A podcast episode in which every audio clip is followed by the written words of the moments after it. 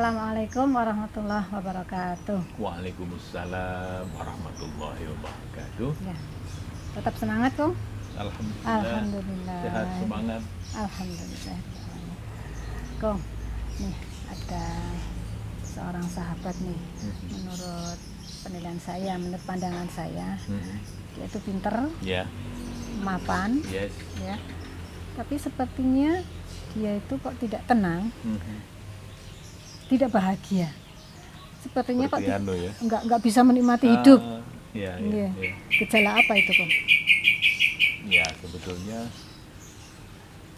banyak kemungkinan ya, Hmm. tapi ada istilah dalam psikologi itu yang disebut dengan kesehatan mental. Hmm, Jadi ada yang sehat, ada yang kurang kurang sehat. sehat. Nah, kalau orang yang sehat itu ya orang yang mencapai pada kesejahteraan, kesejahteraan psikologis yang tinggi. Hmm. Sementara yang Tidak. tidak sehat Hmm. itu lalu mengalami gangguan Hmm. mental. Nah, gangguan itu mulai dari yang ringan sampai bisa juga sampai berat.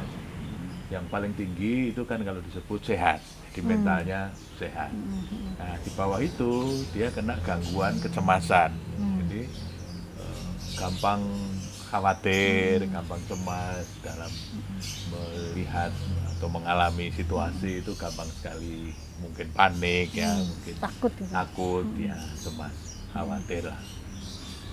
Kemudian di bawah itu artinya yang lebih berat dari itu stres. Hmm. Jadi dia merasa tertekan, dia sudah mulai terganggu.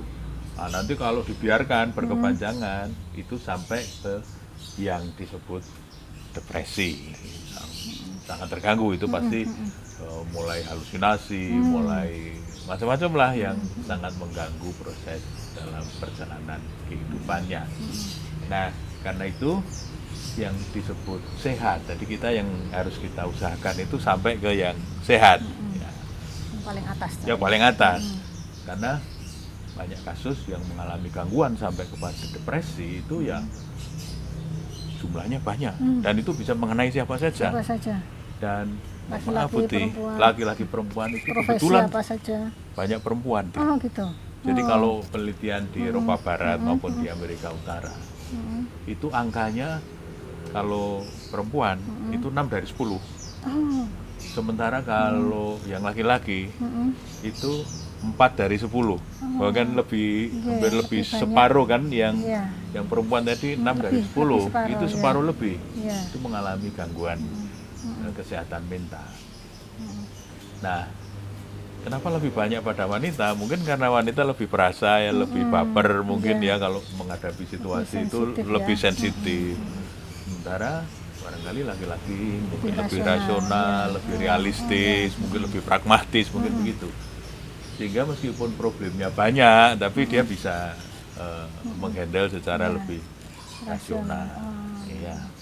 Iya. Nah, itu memang bisa mengenai siapa saja. Iya. Tapi Umum ya itu lebih banyak Ya, wanita ya, daripada laki-laki. Ya, semuanya Hmm. bisa mengalami. Mengalami. Yang tadinya sehat pun bisa drop, Oh. gitu. Sebaliknya, yang tadinya sakit ketika kemudian dia ditangani dengan baik, itu juga kemudian bisa, sehat. sehat kembali. Hmm. Iya. Penyebabnya apa itu, Kong? Nah, ada beberapa. Ya tentu setiap kasus penyebabnya anu ya beda-beda. Tapi umumnya kalau orang secara mental tidak bisa sehat, dia tidak bisa menjadi manusia yang seutuhnya, istilahnya livable ya. Bagaimana dia hidup dengan seimbang ya antara keluarga, bekerja, bersosialisasi maupun dia beribadah kepada Allah Subhanahu wa taala itu bisa dia lakukan dengan seimbang. Dan apa? Ketika dia mengalami up and down istilahnya ya dalam hidup itu kan ada naik Iya. turun kan biasa ya. Nah, kalau orang yang sehat dia bisa menghandle Hmm. itu semua. Nah, pribadi Biasa yang gitu seperti ya. itu, ha, biasa dia nikmati naik Hmm. turunnya itu dia nikmati. Hmm. Nah, itu karena yang pertama soal environmental quality. Jadi kualitas lingkungan yang membesarkan yang bersangkutan itu. Sejak- Pengalaman sejak kecil sampai Hmm. dewasa. Ya kalau sejak kecil itu berarti kan lingkungan pendidikan di keluarga, Keluarganya. mungkin lingkungan pergaulan, Hmm. mungkin kalau sudah dewasa ya lingkungan pekerjaan. Nah, ketika lingkungannya itu tidak cukup suportif, artinya tidak mencoba mengembangkan apa pendekatan-pendekatan yang lebih menghargai kematangan atau emosi seseorang, maka yang akan dialami oleh, orang itu biasanya yang disebut dengan emotional deprivation. Jadi deprivasi emosional. Jadi seperti ya kekurangan kehangatan, Hmm. kekurangan kemampuan untuk mengontrol perasaannya sendiri. Nah, ini karena kualitas lingkungan yang Hmm. kurang memadai. Nah, yang kedua biasanya soal harga diri, self esteem. Hmm, Ya. Hmm. Dia merasa kurang berharga. Ya kurang berharga itu mungkin bisa macam-macam faktornya. Sebetulnya dia berharga, cuma tidak bisa Tidak menghargai bisa menghargai dirinya. dirinya sendiri. Oh, nah, ya. kenapa bisa begitu? Mungkin karena terlalu sering disalahkan. Hmm. Yaitu yang disebut dengan emotional abuse. Hmm. Jadi pelecehan itu tidak hanya pelecehan seksual, tapi juga pelecehan emosional. Oh, emosi. Iya kan? Hmm. Pelecehan emosional itu artinya apa? Yang sering dilecehkan, yang sering dikata-katain itu Hmm. eh, mungkin kualitasnya atau kemampuannya atau sesuatu yang Fisiknya membuat dia atau fisiknya Hmm. ya itu yang kemudian membuat dia punya harga diri yang rendah. Hmm. Nah, ketika orang punya harga diri rendah, maka ketika menghadapi sesuatu itu ya karena dia merasa harga dirinya rendah, positioningnya dia selalu di bawah. di bawah. Merasa di bawah. merasa di bawah, merasa tidak mampu, Hmm. merasa sulit. Sementara kalau orang yang self esteemnya bagus, Hmm. dia punya kepercayaan diri untuk menghadapi itu dengan tersenyum, dengan tengadra, dia berani Hmm. istilahnya berani kalau orang Jawa istilahnya berani dadaki ya. Hmm. Meskipun Berani. dengan ada kekurangan diri Ya, itu. meskipun dia Iya. sebetulnya punya Hmm. kekurangan, tapi tidak apa-apa, dia dia bisa berinteraksi dengan Hmm. baik. Itu yang yang kedua soal self esteem. Nah, yang ketiga itu soal emotional processing. Apakah yang bersangkutan itu bisa melatih, bisa mencoba apa mengelola ya perasaannya itu dengan baik. Karena banyak orang itu karena ada yang disebut dengan emotional negligence. Jadi hal-hal yang bersifat emosional itu diterlantarkan, Hmm. di apa? Alah nggak usah dirasain, cuek gitu. dicuekin, Hmm. nggak diperhatikan. Hmm. Oke, ada kan orang itu yang misalnya dalam keluarga itu yang diperhatikan semua hal-hal yang bersifat kognitif. Sementara kalau anak Oh. mengeluhkan perasaan, Hmm. mengeluhkan soal hubungannya dengan temen-temennya, itu di apa istilahnya? Ya di dia- diabaikan, tidak diperhatikan. Alah gitu aja, biarin aja. Oh. Padahal itu kan kondisi emosional yang sebetulnya benar-benar dirasakan oleh anak. Hmm. Nah, yang betul itu kan itu diproses, Mm-mm. itu diajarkan. Bagaimana caranya menata hati supaya ya itu sakit, tapi kan ya tidak tidak boleh berlarut-larut. Nah, misalnya begitu. Nah, kemudian yang keempat self management skill. Jadi keterampilan mengelola diri. Karena kalau orang nggak bisa mengelola diri sendiri ya mengelola hati, mengelola waktu, mengelola pekerjaan, mengelola uang, mengelola keluarga, mengelola persoalan itu ya stres kan. Hmm. Banyak sekali tekanan yang sebetulnya tidak terlalu rumit tapi karena kemampuannya untuk mengelola terbatas maka bikin tekanan itu menjadi terasa berat.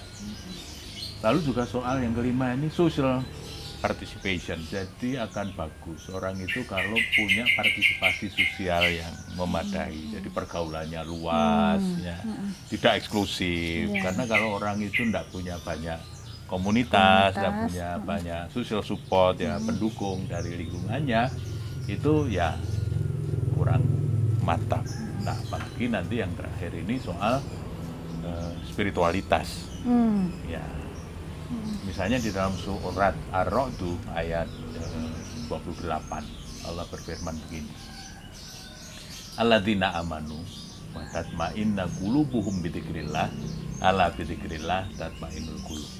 Jadi orang-orang yang beriman dan hatinya tenang dengan berzikir kepada Allah. Ingat bahwa berzikir kepada Allah itu menenangkan hati. Berarti apa?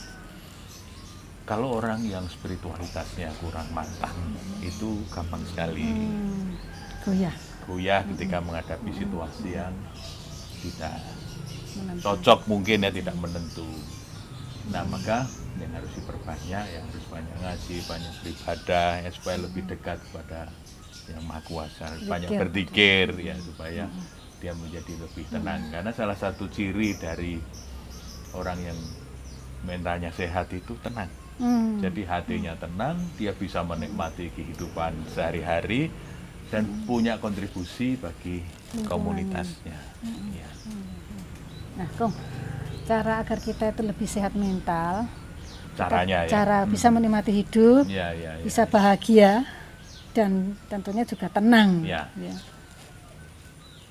Pertama mungkin yang kita sebut dengan istilah talking. Talking. Jadi terbuka dengan orang yang dipercaya, Oh. jangan cuma di Pendam sendiri. pendam ya.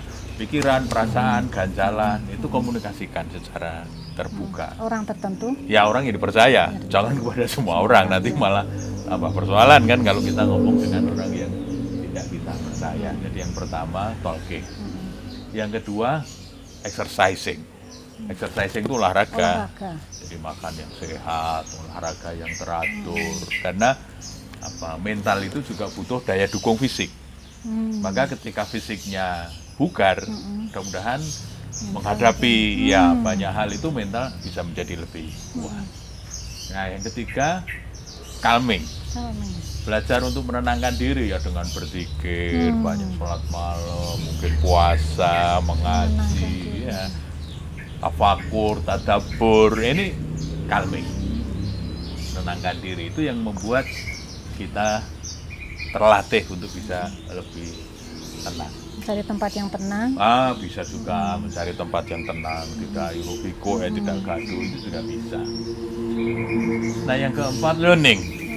Orang harus punya gairah untuk mencari pengalaman baru, belajar keterampilan baru, supaya ibarat Hobi baru. ya mungkin hobi baru ya supaya hidupnya lebih berwarna lah ya supaya kita ini menjadi lebih percaya diri karena pengalamannya banyak, keterampilannya banyak, gampangannya itu kebisaannya itu macam-macam sehingga kalau yang satu ada persoalan, nah dia bisa berpindah ke kebisaan yang Lebih-lebih lain, saat-saat ini. apalagi di saat-saat ketika pandemi seperti sekarang ini. Nah, yang kelima relating, Hmm. kita harus punya relasi, gemar bersilaturahmi, Hmm. menjalin hubungan dengan kawan-kawan. Itu menjadi penting ya menjadi penting untuk agar kita ini bisa lebih happy dalam menjalani. Ya tadi teman untuk bercerita untuk eh, berbagi pikiran dan perasaan. Itu relating. Nah yang keenam contributing. Orang harus punya kontribusi.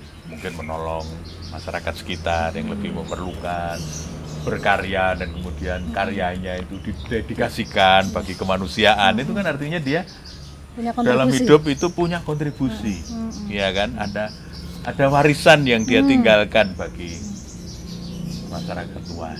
Nah yang ketujuh creating. Ini juga berkaitan dengan contributing. Ini kemampuan untuk mengekspresikan kreativitas. Bisa dengan bermusik bisa dengan menggambar bisa dengan menulis. Hmm, hmm. atau dengan kultum seperti ini. Itu kan sebetulnya creating ya, ya. kita mengekspresikan kreativitas nah yang terakhir adalah yang ini yang menurut saya paling penting Hmm.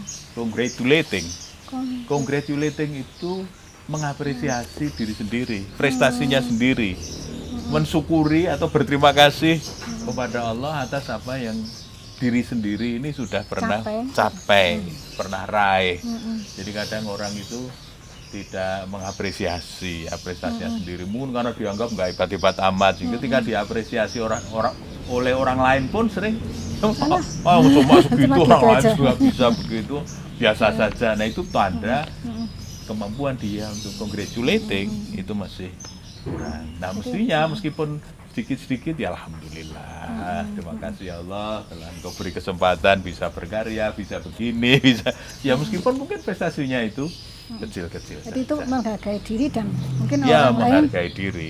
di, lebih ke dan diri. ketika orang lain menghargai ya diterima dong jangan ditolak. Ya kan itu yang kemudian membuat kita merasa lebih nyaman dalam hidup. Oleh karena itu pemirsa sehat itu pilihan. Membiarkan mental sakit adalah pilihan bodoh yang dilakukan oleh orang pintar. Assalamualaikum warahmatullahi wabarakatuh.